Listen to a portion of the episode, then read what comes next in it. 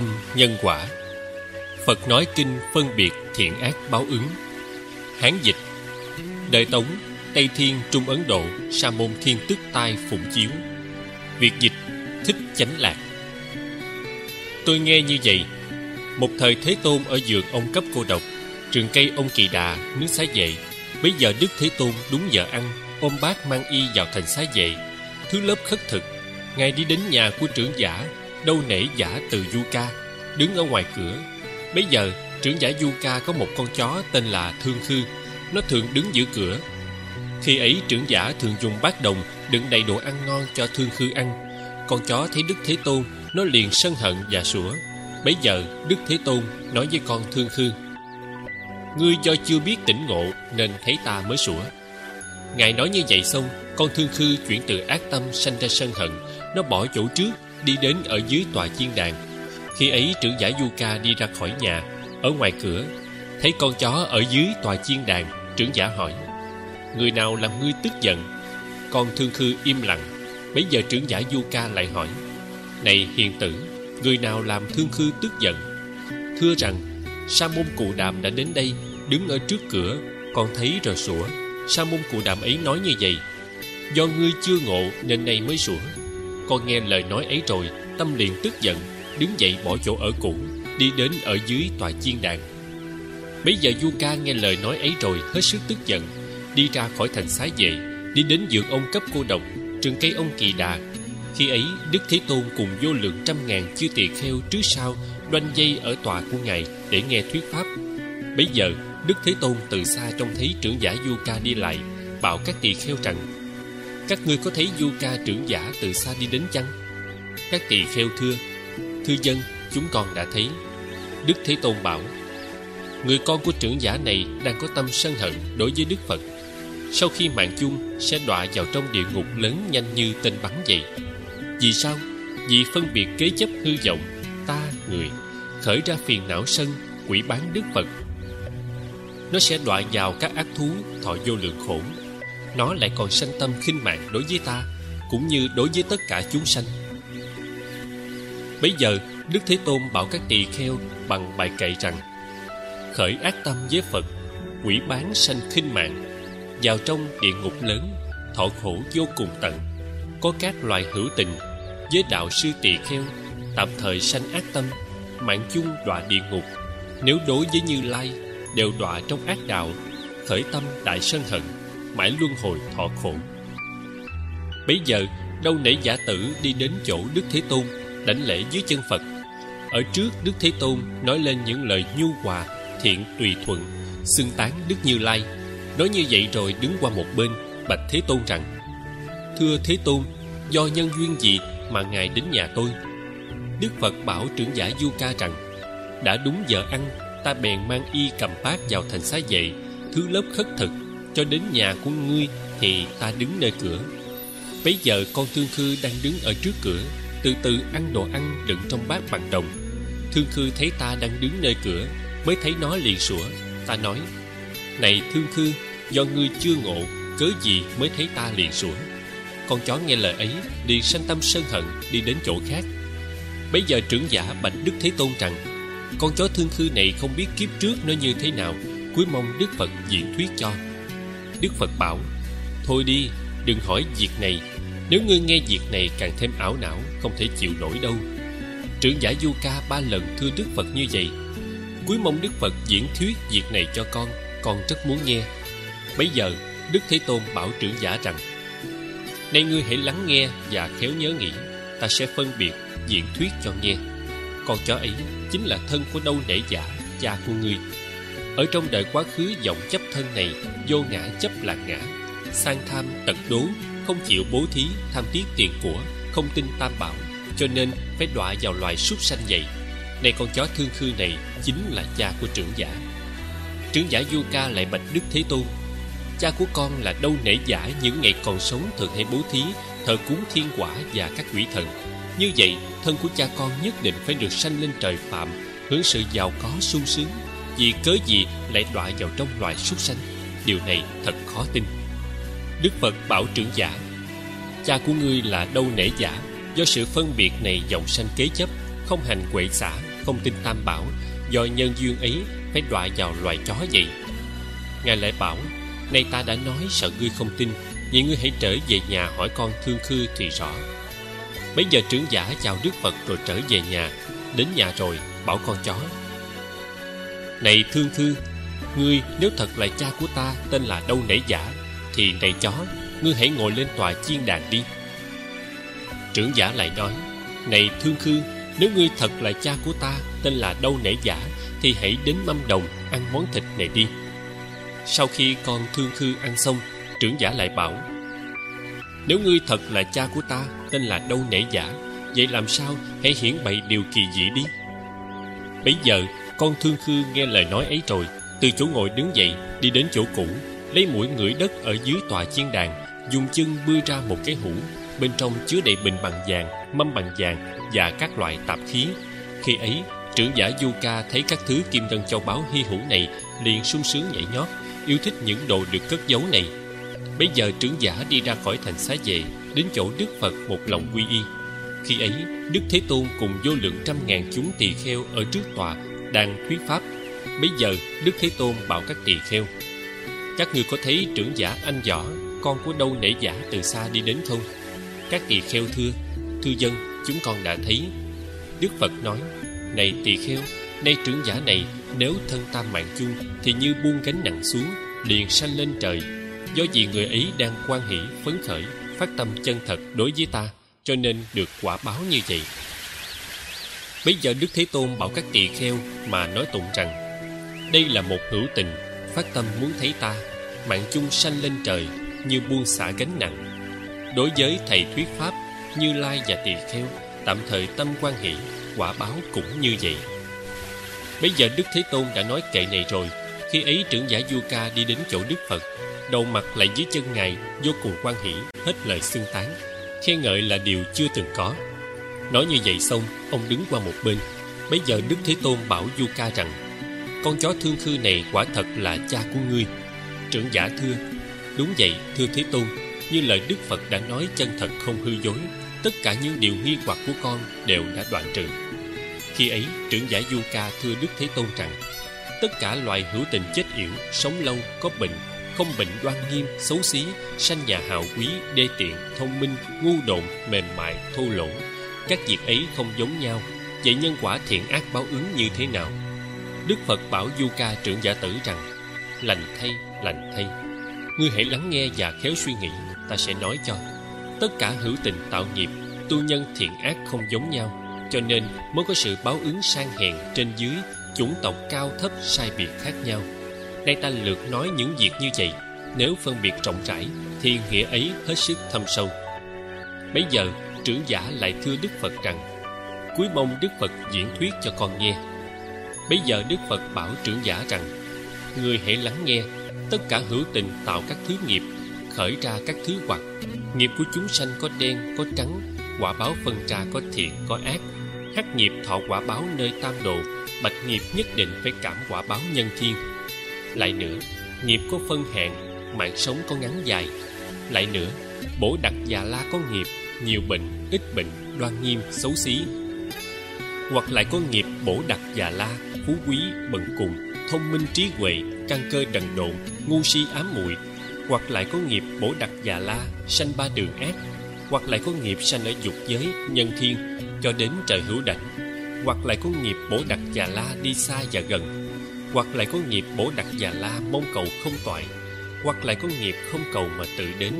Hoặc lại có nghiệp bổ đặc già la thành tựu khó hay dễ, thành công hay không thành công. Hoặc lại có nghiệp bổ đặc già la thọ mạng viên mãn ở trong địa ngục, hay yếu mạng nhẹ nặng không đồng. Hoặc lại có nghiệp bổ đặc già la phú quý bần cùng, hoặc trước hoặc sau không nhất định. Hoặc lại có nghiệp bổ đặc già la phú quý bần cùng ưa thích bố thí, hay keo kiết không nhất định. Hoặc lại có nghiệp bổ đặc già la thọ mạng dài ngắn không nhất định. Hoặc lại có nghiệp bổ đặc già la thân tâm vui vẻ, hay bị khổ não không nhất định. Hoặc lại có nghiệp bổ đặc già la hình dáng đoan nghiêm, sáng mát đáng yêu, hay bị xấu xí, thô lỗ, đáng ghét. Hoặc lại có nghiệp bổ đặc già la các căn đầy đủ hay không đầy đủ. Bây giờ Đức Phật bảo con của trưởng giả rằng: Có 10 thiện nghiệp cần phải tu tập. còn 10 ác nghiệp ngươi hãy nên đoạn trừ. Bấy giờ trưởng giả bạch Đức Phật rằng: Thưa Thế Tôn, hữu tình bị chết yểu là do nghiệp gì mà bị bệnh như vậy? Đức Phật bảo con của trưởng giả rằng: Do sát sanh nên bị như vậy. Lại nữa, nghiệp sát có 10 loại: 1. Tự tay giết. 2. Khuyên người khác giết. 3. Thấy giết thì hoan hỷ. 4. Tùy hỷ diệt giết. 5. Giết bào thai. 6. Khuyên trục thai cho chết. 7. Oán thù mà giết. 8. Giết bằng cách đoạn nam căn. 9. Bằng phương tiện giết. 10. Sai người giết. 10 thứ như vậy đưa đến quả báo chết yểu. Lại nghiệp như thế nào mà được quả báo trường thọ? Có 10 loại nghiệp: 1. Xa lìa việc tự tay giết. 2. Xa lìa việc khuyên bảo người giết. 3. Xa lìa sự quan hỷ khi thấy giết. 4. Xa lìa việc tùy hỷ giết. 5. Cứu người hình ngục bị giết. 6. Phóng sanh mạng. 7. Bố thí sự không sợ cho kẻ khác. 8. Thương xót dỗ về người bệnh. 9. Bố thí đồ ăn uống. 10. Cúng dường tràng phan đèn đuốc. 10 nghiệp như vậy đưa đến quả báo trường thọ. Lại nghiệp như thế nào mà bị đến quả báo nhiều bệnh? Có 10 loại nghiệp: 1. Tự hủy hoại loài hữu tình. 2. Khuyên người khác hủy hoại. 3. Tùy hỷ sự hủy hoại. 4. Tán thán sự hủy hoại. 5. Bất hiếu với cha mẹ. 6. Kết nhiều quán xưa. 7. Làm thuốc do tâm độc hại. 8. Keo kiết sự ăn uống. 9. Khinh chê ngạo mạn đối với thánh hiền. 10. Quỷ bán pháp sư. 10 loại như vậy bị quả báo có nhiều bệnh. Lại nữa, nghiệp như thế nào mà được quả báo ít bệnh? Có 10 loại nghiệp: 1. Không gây tổn hại hữu tình. 2. Khuyên người đừng làm tổn hại. 3. Không tùy hỷ sự làm tổn hại. 4. Không tán thán sự tổn hại. 5. Xa lìa việc vui sướng làm tổn hại. 6. Hiếu dưỡng cha mẹ. 7. Tôn trọng sư trưởng. 8. Không kết quán xưa. 9. Bố thí chúng tăng được an lạc. 10. Bố thí thuốc men, ẩm thực. 10 loại như vậy được quả báo ít bệnh. Lại nữa, nghiệp như thế nào mà bị quả báo xấu xí? Có 10 loại nghiệp: 1. Luôn khởi tâm phẫn nộ. 2. Buông lung tâm ngạo mạn. 3. Không hiếu thuận cha mẹ. 4. Luôn luôn buông lung tâm tham si. 5. Quỷ bán hiền thánh. 6. Xâm đoạt cưỡng bức. 7. Ăn trộm ánh sáng dầu đèn của Phật. 8. Cười giỡn trên sự xấu xí của người khác. 9. Hủy hoại ánh sáng của Đức Phật. 10. Làm việc phi phạm hạnh. Do 10 thứ như vậy nên bị quả báo xấu xí. Lại nữa, do nghiệp gì mà được quả báo trang nghiêm? Có 10 loại nghiệp: 1. Tu từ bi nhẫn nhục. 2. Bố thí pháp của Phật. 3. Quét dọn chùa tháp. 4. Trang nghiêm tu sửa tinh xá. 5. Trang nghiêm tượng Phật. 6. Hiếu dưỡng cha mẹ. 7. Tinh kính tôn trọng thánh hiền. 8. Khiêm cung xa lìa sự ngạo mạn. 9. Phạm hạnh không sức mẹ. 10. Xa lìa tâm tổn hại. Như vậy, do 10 thứ này được quả báo trang nghiêm. Lại nữa, do nghiệp gì mà bị sanh vào dòng họ ti tiện? Có 10 loại nghiệp: 1. Tham ái sanh lợi không tu bố thí. 2. Ganh ghét vì sự vinh hoa của người khác. 3. Khinh chê quỷ bán cha mẹ. 4. Không tuân lời pháp sư. 5. Quỷ bán bậc hiền thiện. 6. Thân cận bạn ác. 7. Khuyên người khác làm ác. 8. Phá hoại điều thiện của kẻ khác. 9. Mua bán kinh tượng. 10. Không tin tam bảo. Do 10 nghiệp như vậy mà bị quả báo ti tiện. Lại nữa, do nghiệp gì mà được quả báo sanh vào nhà hào quý giàu có? Có 10 loại nghiệp: 1. Xa lìa tâm ganh ghét, vui mừng thấy danh lợi của người khác. 2. Tôn trọng cha mẹ. 3. Tinh kính tôn sùng pháp sư. 4. Phát tâm Bồ đề. 5. Bố thí dù lộng cho Đức Phật. 6. Tu sửa trang nghiêm chùa tháp. 7. Sám hối nghiệp ác. 8. Rộng tu hành bố thí. 9. Khuyên người khác tu tập thiện. 10. Tinh kính tôn sùng tam bảo. Do 10 thứ như vậy nên được quả báo hào quý. Lại nữa, do nghiệp gì bị quả báo gian ác ở nhân gian? Có 10 loại nghiệp. 1. Buông lung tâm ngã mạn. 2. Khinh mạn cha mẹ. 3. Khinh mạn sa môn. 4. Khinh mạn bà la môn. 5. Khinh chê quỷ bán bậc hiền thiện. 6. Khinh mạn người trong thân tộc. 7. Không tin nhân quả. 8. Ghét bỏ tự thân. 9. Hiềm ghét kẻ khác. 10. Không tin tam bảo. Do 10 thứ như vậy bị quả báo ác ở nhân gian. Lại nữa, do nghiệp gì mà được quả báo thù thắng ở nhân gian? Có 10 loại nghiệp. 1. Khiêm cung, xa lìa ngạo mạn. 2. Tôn trọng cha mẹ. 3. Tôn trọng sa môn. 4. Tin kính, tôn sùng bà la môn. 5. Yêu thương, giúp đỡ người thân tộc. 6. Tôn trọng bậc hiền thánh. 7. Tu hành 10 điều thiện. 8. Không khinh mạn Bồ Đạt Già La. 9. Tôn trọng vị Pháp Sư. 10. Tin một cách vững chắc ngôi Tam Bảo. Do 10 thứ như vậy nên được quả báo thù thắng ở nhân gian. Lại nữa, do nghiệp gì mà bị quả báo cô đơn nghèo khổ? Có 10 loại nghiệp. 1. Luôn luôn trộm cướp. 2. Khuyên người khác trộm cướp. 3. Khen ngợi sự trộm cướp. 4. Tùy hỷ sự trộm cướp. 5. Quỷ bán cha mẹ. 6. Quỷ bán thánh hiền. 7. Làm chướng ngại người khác bố thí. 8. Ganh ghét khi thấy danh lợi của kẻ khác. 9. Keo kiết tiền của. 10. Khinh khi quỷ bán tam bảo, muốn tam bảo thường đói khát. Do 10 loại như vậy nên bị quả báo cô đơn nghèo khổ. Lại nữa, do nghiệp gì mà được quả báo có phước đức lớn? Có 10 loại nghiệp. 1. Xa lìa trộm cướp. 2. Xa lìa việc khuyên người trộm cướp. 3. Xa lìa việc tùy hỷ trộm cắp. 4. Hiếu dưỡng cha mẹ. 5. Tin kính tôn sùng thánh hiền. 6. Vui mừng thấy danh lợi của người khác. 7. Trọng làm việc bố thí. 8. Không ganh ghét danh lợi của kẻ khác. 9.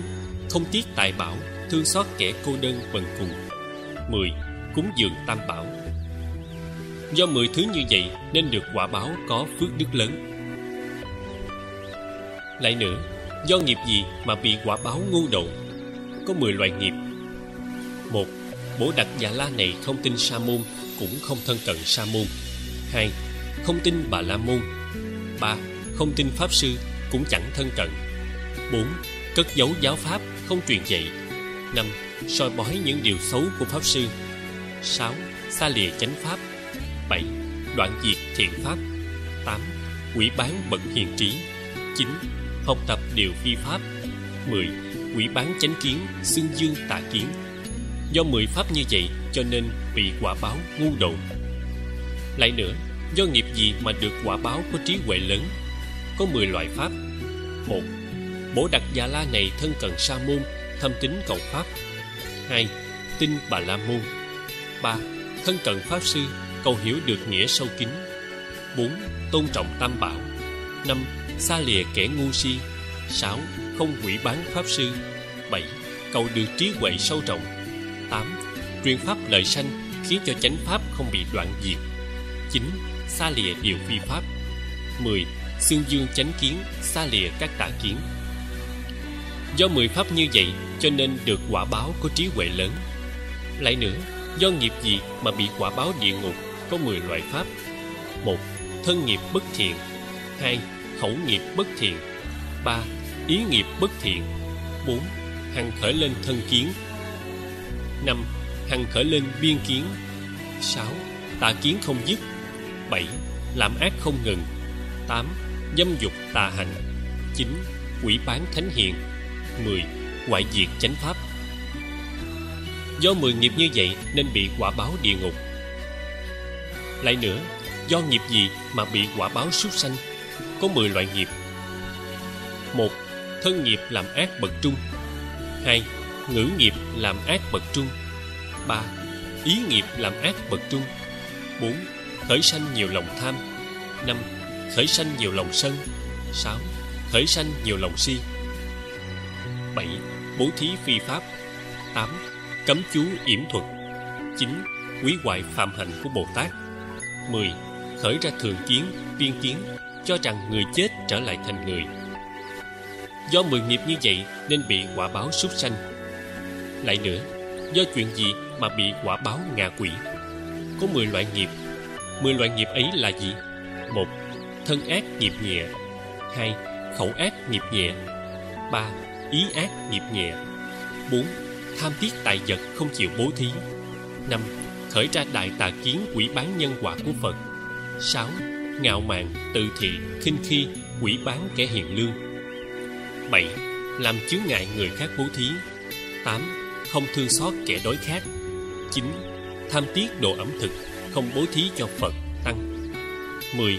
Người khác được danh lợi thì phương tiện làm cho ly cách. Do 10 nghiệp như vậy nên bị quả báo ngạ quỷ. Lại nữa, do nghiệp gì được quả báo làm người? Có 10 loại nghiệp. 1. Xa lìa sát sanh. 2. Xa lìa sự không cho mà lấy. 3. Xa lìa việc phi phạm hạnh. 4. Xa lìa lời nói hư dối. 5. Xa lìa lời nói tạp uế. 6. Không nói lời ly gián. 7. Xa lìa lời nói thô ác. 8. Xa lìa việc uống rượu ăn thịt. 9. Xa lìa sự si ám. 10. Xa lìa tà kiến, dưỡng tinh tam bảo. Do tu 10 nghiệp nhẹ như vậy nên được quả báo làm người. Lại nữa, do tu nghiệp gì mà được sanh cõi dục thiên? Do tu 10 thiện nghiệp được sanh cõi trời ấy. Lại do tu nghiệp gì mà được sanh cõi trời sắc giới? Do tu 10 định thiện mà được sanh cõi trời ấy. Lại do tu nghiệp gì mà được sanh cõi tứ vô sắc giới? Do tu tập tam ma bát đố làm nhân mà được sanh cõi trời ấy. Những gì là tứ? Xa lìa tất cả sắc, là vô biên không tưởng. Lại nữa, do tu định ấy trừ phục được chướng ngại, sau khi mạng chung được sanh lên không vô biên xứ. Xa lìa thô thức và tế thức hiện tiền, tạo ra vô biên tưởng, trừ phục được chướng ngại.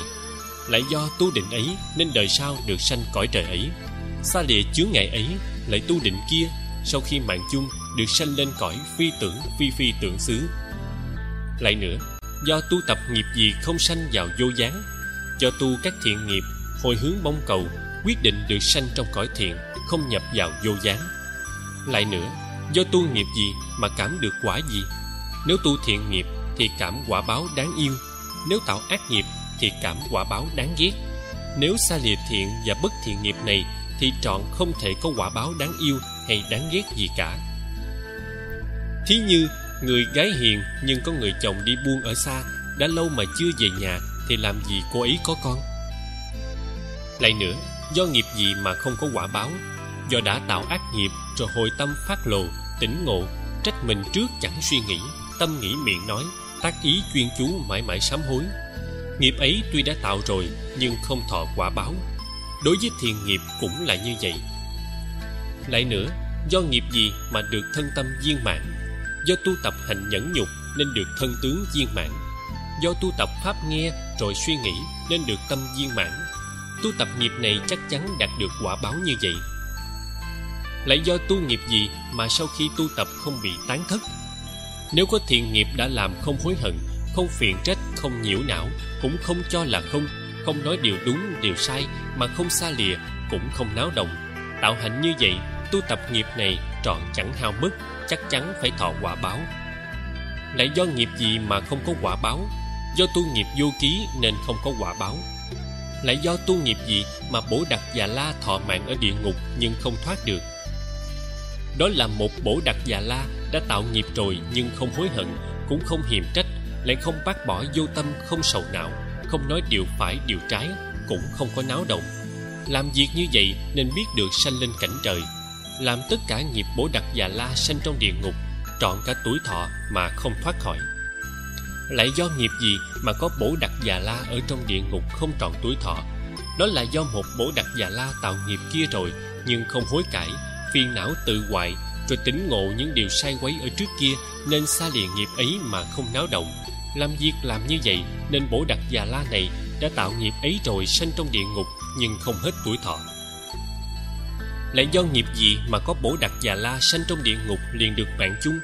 Đó là có một Bổ Đặc Già La đã tạo nghiệp kia rồi, hối hận, khinh tháo, nói rằng bác không có, giải trừ, xa lìa phiền não châm chích, không thể yêu thích, ta không tạo ra nữa.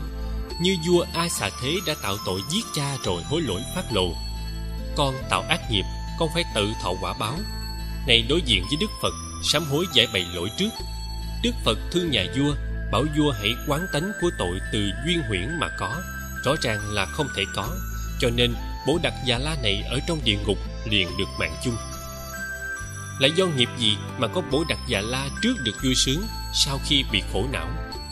Đó là có một Bồ Đặc Già La ban đầu thực hành bố thí, yêu thích, quan hỷ, nhưng bố thí rồi tâm lại hối tiếc, cho nên Bồ Đặc Già La ấy sanh ở nhân gian, vào nhà thường chúng tộc, vàng bạc châu báu, voi ngựa xe cộ tất cả đều đầy đủ. Cha mẹ, vợ con, quan dân, tri thức đầy đủ không thiếu, cho đến kho tàng cũng là như vậy. Cho nên khi được quả báo, trước được vui sướng sau bị khổ não. Lại do nghiệp gì mà có Bồ Đặc Già La trước bị nghèo khổ sau được vui sướng? Đó là có một Bồ Đặc Già La do nhân đời trước dùng tâm hạ phẩm bố thí chút ít, bố thí rồi tâm không hối tiếc, sau lại quan hỷ, cho nên Bồ Đặc Già La này sanh làm người trong chủng tộc thấp hèn, ăn uống châu báu tất cả đều thiếu thốn, cũng không được tự tại. Về sau dần dần tài vật được tăng trưởng rộng lớn, cho đến có vô số của cải không thiếu vật gì. Cho nên Bồ Đặc Già La này sau khi được quả thì trước bị nghèo khổ sau được vui sướng. Lại do nghiệp gì mà có Bồ Đặc Già La trước được vui sướng sau cũng vui sướng? Đó là có một Bồ Đặc Già La khi chưa bố thí quan hỷ muốn bố thí rồi quan hỷ, trước sau không hối tiếc. Bồ Đặc Già La này sanh làm người trong nhà giàu có, chủng tộc cao sang, cha mẹ vợ con quan dân thân hữu viên mãn cụ túc, kho tàng châu báu voi ngựa trâu dê chó, đến giường rừng ruộng nhà chẳng thiếu thứ gì, tự do thọ dụng. Cho nên Bồ Đặc Già La này trước được vui sướng sau cũng vui sướng. Lại do nghiệp gì mà có Bồ Đặc Già La trước không vui sướng sau cũng không vui sướng mà thường bị khổ não? Đó là có một Bồ Đặc Già La trước không có tâm bố thí, cũng không có bạn hữu tốt khuyên làm bố thí, đã không có tín tâm, tham tiếc châu báu, từ đầu đến cuối chẳng bố thí một tơ hào nào. Cho nên Bồ Đặc Già La đó nếu sanh làm người ở trong chủng tộc thấp hèn, bần cùng, khốn khổ, tài bảo, ẩm thực, ruộng nhà, của cải, cho đến quyến thuộc tất cả đều thiếu. Trước đã không được vui sướng, sau cũng không được vui sướng, cho nên Bồ Đặc Già La này trước bị khổ não, sau cũng bị khổ não. Lại do nghiệp gì mà có Bồ Đặc Già La được đại phú quý mà lại tham tiếc tiền của, không có bố thí cho ai dù rất ít? Đó là có một Bồ Đặc Già La trong đời quá khứ có hướng về ngôi Tam Bảo, đã từng bố thí nhưng không từng phát nguyện ở đời vị lai lại tu hành bố thí, cho nên Bồ Đặc Già La này sau khi mạng chung hoặc sanh ở nhân gian được đại phú quý, liền sanh vào đại chủng tộc có nhiều châu báu voi ngựa, nô tỳ trâu dê, ruộng nhà cũng rất nhiều, tự do thọ dụng, nhưng lại đối với tài vật của mình thì tham tiếc, yêu mến bảo hộ, không làm bố thí, cho nên Bồ Đặc Già La này giàu có, nhiều tiền của, tham lam tiếc của, cũng không có tín tâm. Lại do nghiệp gì mà Bồ Đặc Già La một đời nghèo khổ mà lại ưa thích bố thí? Đó là có một Bồ Đặc Già La trong đời quá khứ đối với thắng xứ của Tam Bảo đã từng tu hành bố thí, lại còn phát nguyện, cho đến đời vị lai tâm bố thí vẫn không dứt. Sau khi mạng chung sanh ở nhân thiên, qua lại thọ phước, người ấy về sau phước hết lại sanh ở nhân gian, dù bần cùng nhưng thích bố thí, cho nên Bồ Đặc Già La này dù bần cùng nhưng ưa thích bố thí, tín tâm không đoạn. Lại do nghiệp gì mà có Bồ Đặc Già La một đời nghèo khổ mà lại tham lam keo kiết, không có bố thí dù cho rất ít? Đó là có một Bồ Đặc Già La trong đời quá khứ không gặp thiện hữu, lại còn ngu si không tin nhân quả, đối với bố thí ba la mật dù cho chút ít cũng không làm, cho nên Bồ Đặc Già La ấy sau khi mạng chung sanh ở nhân gian vào chúng tộc bần cùng, tiền của đồ ăn uống, ruộng vườn, của cải tất cả đều bị thiếu thốn. Vì vậy Bồ Đặc Già La này bần cùng khốn khổ, không thích làm bố thí. Lại do nghiệp gì mà cả thân lẫn tâm đều được vui sướng, giống như luân dương, lại ưa làm phước? Đó là có một Bồ Đặc Già La trong đời quá khứ tu giới không sát sanh, bố thí sự vô quý cho kẻ khác, lại còn phát nguyện, tâm bố thí không mê muội, cho nên hữu tình này sau khi mạng chung sanh ở nhân gian được cả thân lẫn tâm đều được khoái lạc, thường thích bố thí. Lại do nghiệp gì mà có Bồ Đặc Già La cả thân lẫn tâm đều vui sướng như một cụ già, việc nhà đã giải quyết xong hết, không còn bận tâm chuyện gì? Đó là một Bồ Đặc Già La trong đời quá khứ bố thí sự vô quý cho kẻ khác, không làm tổn hại hữu tình mà không phát nguyện thù thắng, Cho nên Bố Đạch Già La Ý sau khi mạng chung sanh ở nhân gian, được cả thân lẫn tâm đều được khoái lạc, không chịu tu phước. Lại do nghiệp gì mà có Bố Đạch Già La hoặc thân và tâm đều không khoái lạc, lại không tu phước? Đó là có một hữu tình trong đời quá khứ làm nhiễu loạn chúng sanh, làm cho sợ sệt, lại không có tín tâm, không phát nguyện lành. Cho nên Bố Đạch Già La này sau khi mạng chung sanh trong loài người, cả thân lẫn tâm đều bị bất an, lại có nhiều ngu ám nên không tu hành bố thí. Tại sao có Bồ Đạc Già La ở nhân gian thì bị chết yểu, nhưng sống lâu dài trong tam độ? Đó là một Bồ Đạc Già La quá khứ tu nhân, đời này thọ quả lành ít, đời sau thọ quả dữ nhiều. Cho nên Bồ Đạc Già La này sanh ở nhân gian bị chết yểu, đời sau sanh vào địa ngục, ngạ quỷ và A Tố Ra thì thọ mạng lại lâu dài.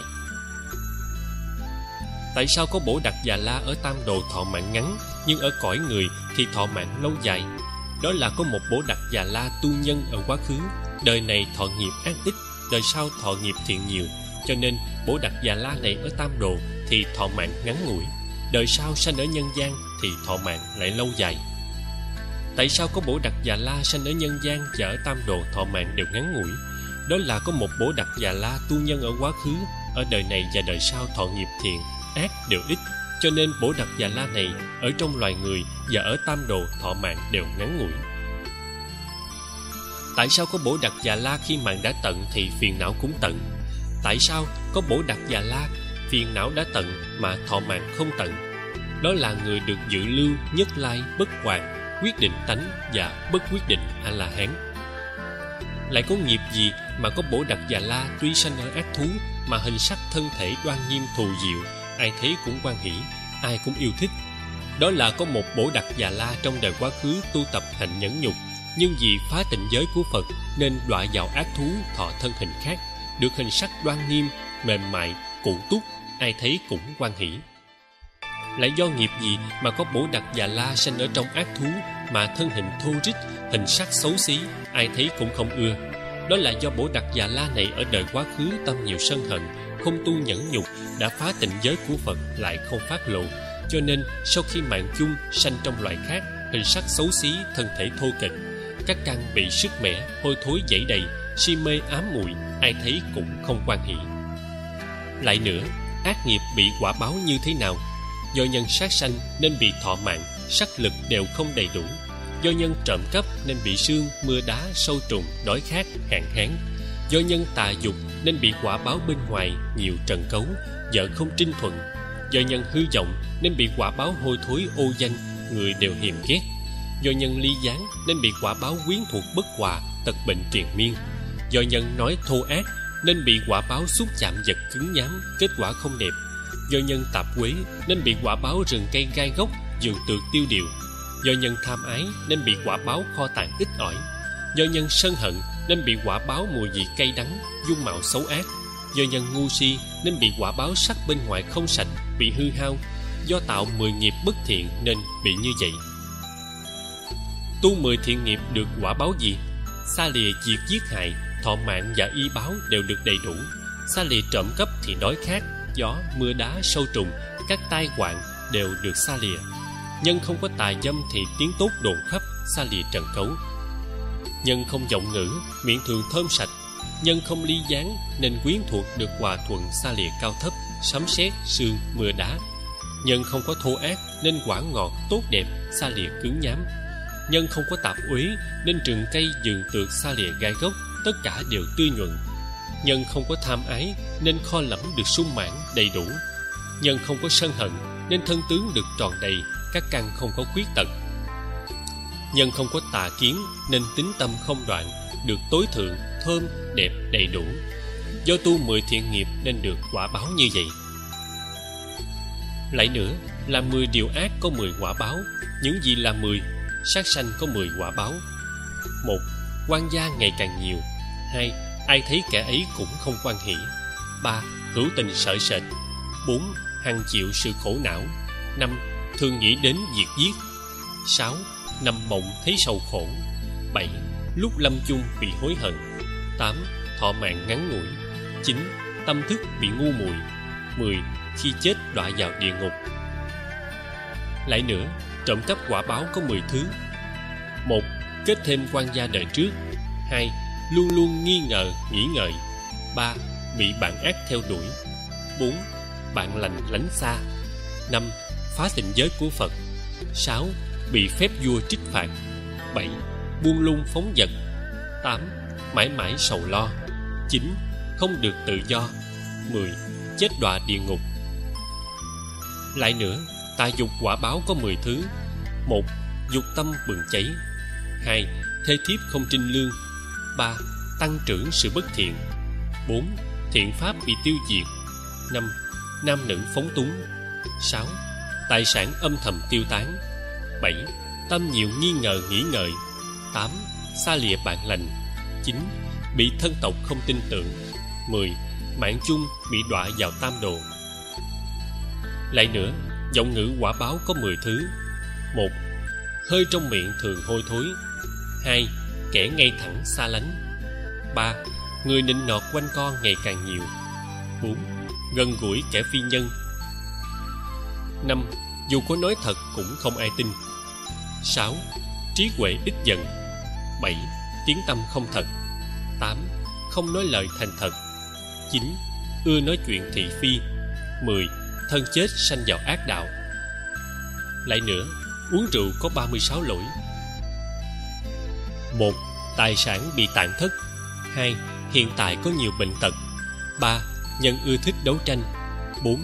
Tăng trưởng sự giết hại. 5. Tăng trưởng sự sân hận. 6. Phần nhiều không toại ý. 7. Trí huệ kém dần. 8. Phước đức không tăng. 9. Phước đức hao giảm. 10. Phơi bày sự bí mật. 11. Sự nghiệp không thành. 12. Tăng nhiều sự ưu khổ. 13. Các căn bị ám muội. 14. Làm quỷ nhục cha mẹ. 15. Không kính bậc sa môn. 16. Không tin bà la môn. 17. Không tôn kính Phật. 18. Không kính tăng pháp. 19. Thân cận bạn ác. 20. Xa lánh bạn lành. 21.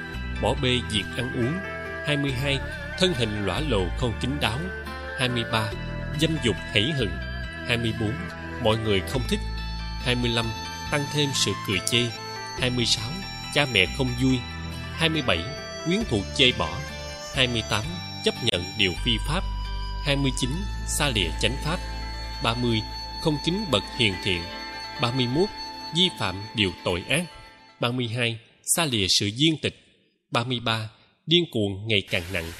34. Thân tâm tán loạn. 35. Làm ác phóng dật. 36. Thân hoại mạng chung đọa vào đại địa ngục, thọ khổ vô cùng tận. Bấy giờ Đức Phật bảo trưởng giả Du Ca rằng: nếu lại có người đối với tháp của Như Lai mà chắp tay cung kính, có 10 công đức. 1. Sanh vào nhà đại quý tộc. 2. Có nhiều sắc đẹp. 3. Hình tướng khỏe mạnh, khả ái. 4. Tứ sự dồi dào. 5. Trân bảo thật nhiều. 6. Tiếng tốt đồn hấp. 7. Tính căn thâm sâu. 8. Sự nhớ nghĩ rộng lớn. 9. Trí huệ nhạy bén cùng khắp. 10. Nghề nghiệp rộng lớn. Như vậy, này trưởng giả, nếu lại có người chắp tay cung kính tháp của Như Lai được những công đức như vậy, nếu lại có người đối với tháp của Như Lai mà chắp tay lễ bái được 10 công đức. 1. Ngôn từ nhu nhuyến. 2. Trí huệ siêu quần. 3. Người trời đều hoan hỷ. 4. Phước đức trọng lớn. 5. Cùng ở với người hiền thiện. 6. Được tôn quý tự tại. 7. Hằng được gặp Phật. 8. Được thân cận với Bồ Tát. 9. Mạng chung được sanh lên trời. 10. Mau chứng viên tịch. Công đức như vậy do lễ bái tháp của Phật mà có được. Nếu lại có người lau bụi bặm tháp của Phật được 10 công đức. 1. Sắc tướng tròn đầy. 2. Thân thể ngay thẳng. 3. Âm thanh vi diệu. 4. Xa lìa ba độc. 5. Đi đường không bị chông gai. 6. Được chủng tộc tối thượng. 7. Được tôn sùng quý trọng tự tại. 8. Mạng chung được sanh lên trời. 9. Thân thể không có cấu nhiễm. 10. Mau chứng viên tịch. Công đức như vậy do lau chùi bụi tháp của Phật mà được. Nếu có người bố thí dù lòng cho tháp của Như Lai được 10 thứ công đức. 1. Xa lìa sự nhiệt não. 2. tâm không tán loạn. 3. Làm chủ thế gian. 4. Nghề nghiệp rộng lớn. 5. Phước đức vô lượng. 6. Được làm vua chuyển luân. 7. Thân tướng tròn đầy. 8. Xa lìa tam đồ. 9. Mạng chung sanh lên trời. 10. Mau chứng viên tịch. Công đức như vậy do cúng thí dù lộng cho tháp của Phật mà được. Nếu hoặc có người bố thí chuông, linh cho tháp của Phật được 10 thứ công đức. 1. Đoan nghiêm không thể so sánh. 2. Diệu âm thật đáng ưa thích. 3. Tiếng như chim ca lăng. 4. Ngôn từ nhu nhuyến. 5. Ai thấy cũng hoan hỷ. 6. Được sự đa văn như Ngài A Nan. 7.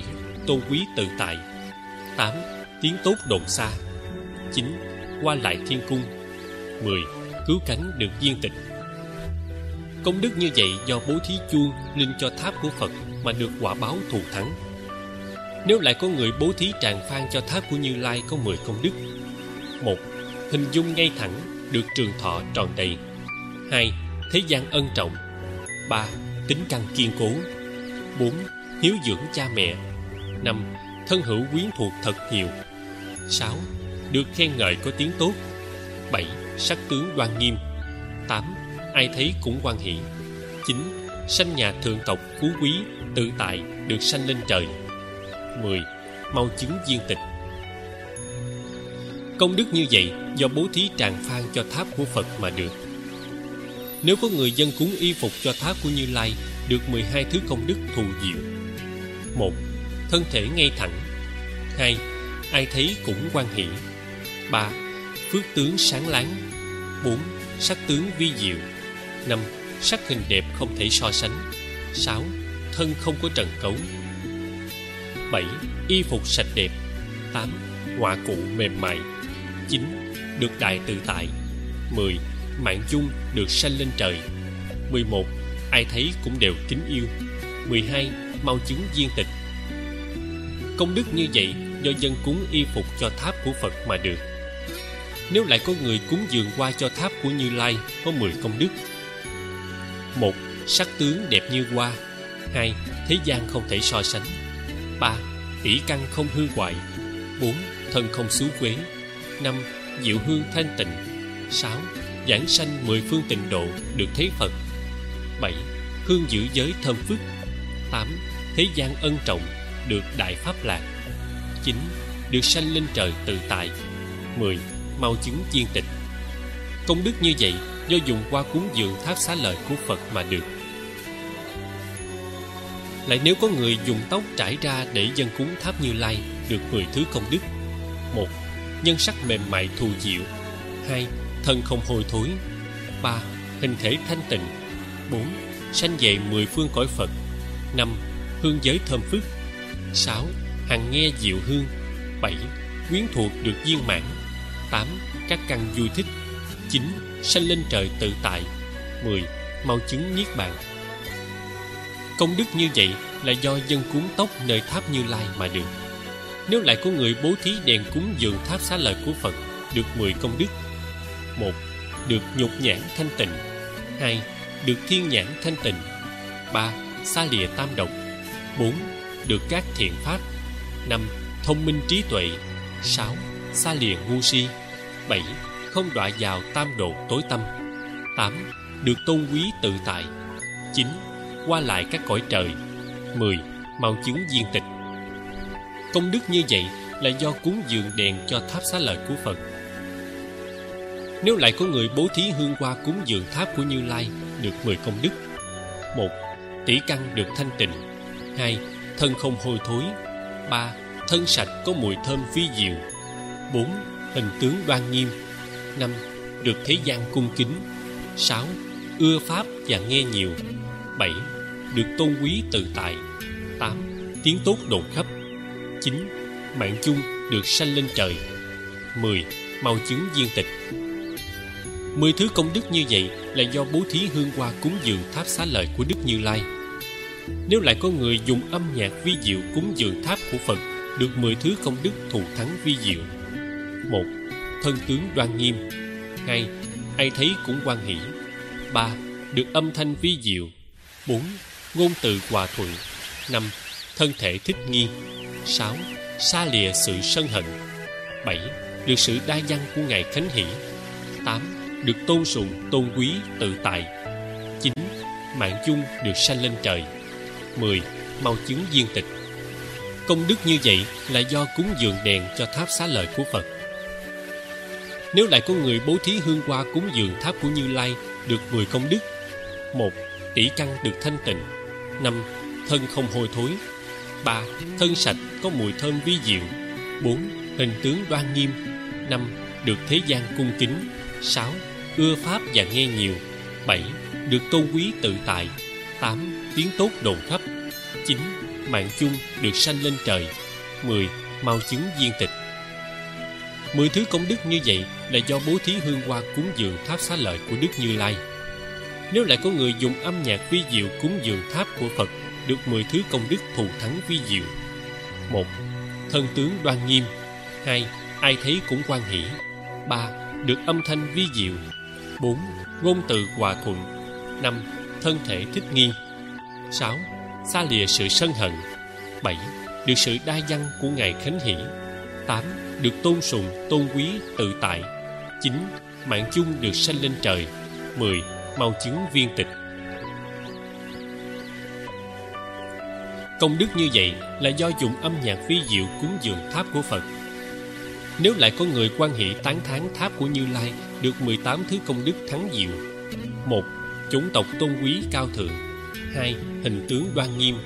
3. Thân thể ngay thẳng đầy đặn. 4. Ai thấy nghe thấy cũng đều hoan hỷ. 5. Tiền của vô lượng. 6. Quyến thuộc trọng lớn. 7. Không bị mất mát hư hoại. 8. Được tôn quý tự tại. 9. Thường sanh về cõi Phật. 10. Tiếng tâm đồn xa. 11. Đức tốt được tán tụng. 12. Tứ sự được dồi dào. 13. Người trời đều cúng dường. 14. Được làm chuyển luân dương. 15. Thọ mạng được lâu dài. 16. Thân thể cứng chắc như kim cang. 17. Mạng chung được sanh lên trời. 18. Mau chứng viên tịch. Công đức như vậy là do hoan hỷ tán thán tháp Xá Lợi của Phật. Nếu lại có người bố thí giường tòa cho Phật, được 10 thứ công đức. 1. Đức nghiệp được tôn trọng. 2. Được thế gian khen ngợi. 3. Tay chân có nhiều sức mạnh. 4. Danh xưng dù xa cũng nghe. 5. Đức tốt được ca tụng. 6. An hòa vui thích. 7. Được ngồi tòa của chuyển luân dương, kẻ hầu hạ thật nhiều. 8. Ai thấy cũng hoan hỷ. 9. Được sanh lên trời tự tại, đầy đủ phước tướng. 10. Mau chứng viên tịch. Công đức như vậy là do cúng thí giường tòa cho Phật mà được quả báo thù thắng. Nếu lại có người bố thí giày dép cúng dường tăng chúng của Phật, được 10 công đức. 1. Oai nghi mô phạm. 2. Voi ngựa không thiếu. 3. Hành đạo dõng kiện. 4. Thân không mệt mỏi. 5. Chân đi không tổn hại.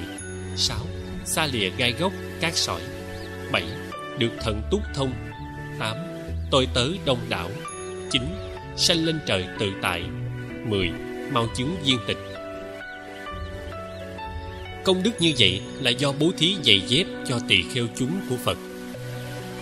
Nếu lại có người bỏ 10 vật vào bình pháp cúng thí cho Phật và tăng, được 10 thứ công đức.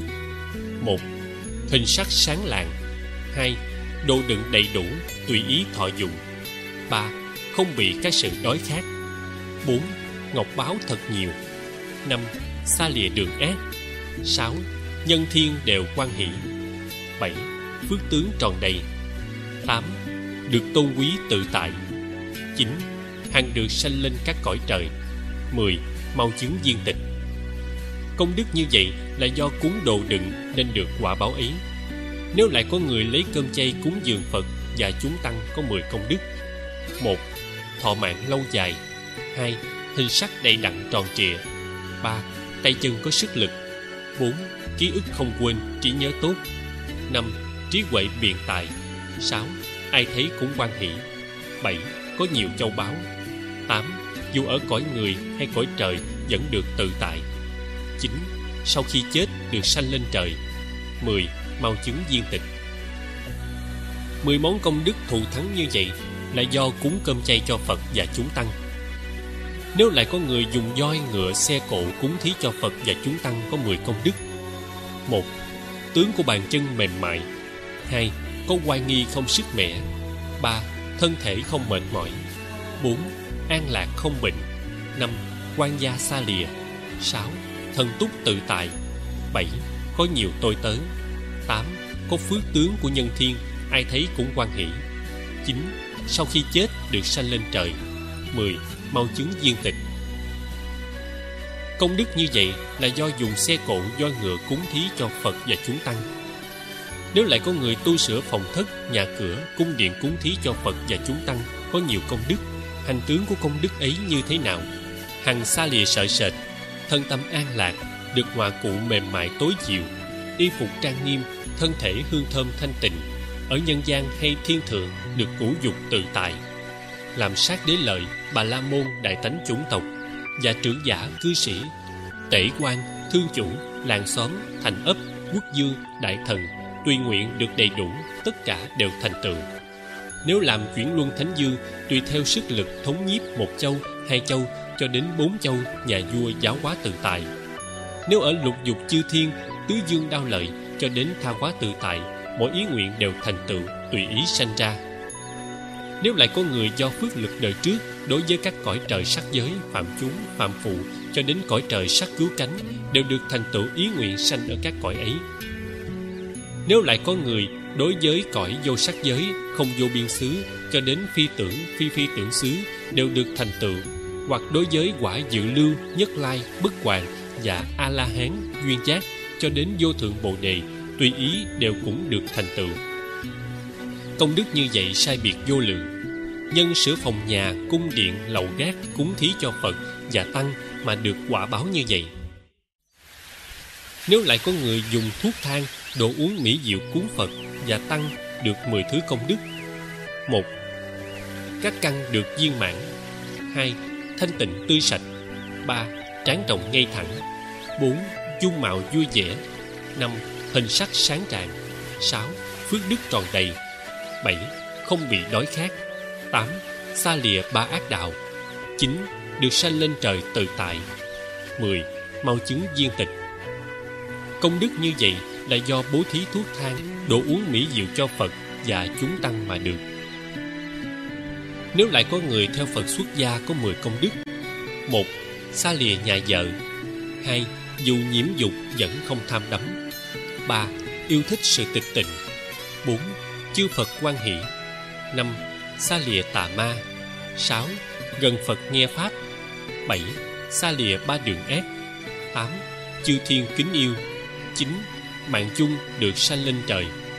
10. Mau chứng tịch tịnh. 10 thứ công đức như vậy là nhờ theo Phật xuất gia mà được. Nếu có tỳ kheo ở trong rừng quan tịch tịnh có 10 thứ công đức: 1. Xa lìa sự quyên náo ồn ào. 2. Thanh tịnh thơm sạch. 3. Thành tựu thiền định. 4. Được chư Phật thương tưởng. 5. Không bị nửa chừng chết yểu. 6. Được đa văn tổng trì. 7. Thành tựu Samatha dĩ bát xá na, chỉ và quán. 8. Phiền não không khởi. 9. Mạng chung sanh lên trời. 10. Mau chứng viên tịch. Công đức như vậy là do tỳ kheo tu hành ở trong rừng vắng mà được. Nếu có tỳ kheo ôm bát khất thực có 10 thứ công đức: 1. Oai nghi không sức mẻ. 2. Thành thục hữu tình. 3. Xa lìa tâm ngã mạn. 4. Không tham danh lợi. 5. Phước điện cùng khắp. 6. Chư Phật hoan hỷ. 7. Làm hưng thành tam bảo. 8. Phạm hạnh tròn đầy, bỏ ý nghĩ thấp hèn. 9. Mạng chung sanh lên trời. 10. Rốt ráo viên tịch. Công đức như vậy là do thường ôm bát khất thực mà được. Nếu có tỳ kheo ôm bát khất thực xa lìa 10 thứ hắc ám được 10 thứ công đức như vậy: 1. Biết rõ việc ra vào xóm làng có ích hay không có ích. 2. Biết rõ gia đình dòng họ lúc đi đến có ích hay không có ích. 3. Biết rõ thuyết pháp có ích hay không có ích. 4. Biết rõ thân cận A Xà Lê Hòa Thượng có ích hay không có ích. 5.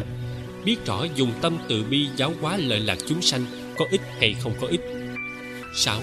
biết rõ sự thân cận hay xa lìa có ích hay không có ích. 7. Biết rõ tập học 3 món giới định tuệ có ích hay không có ích. 8. Biết rõ đàn na tướng thí bố thí y có ích hay không có ích. 9. Biết rõ ôm bát vào đường hẻm có ích hay không có ích.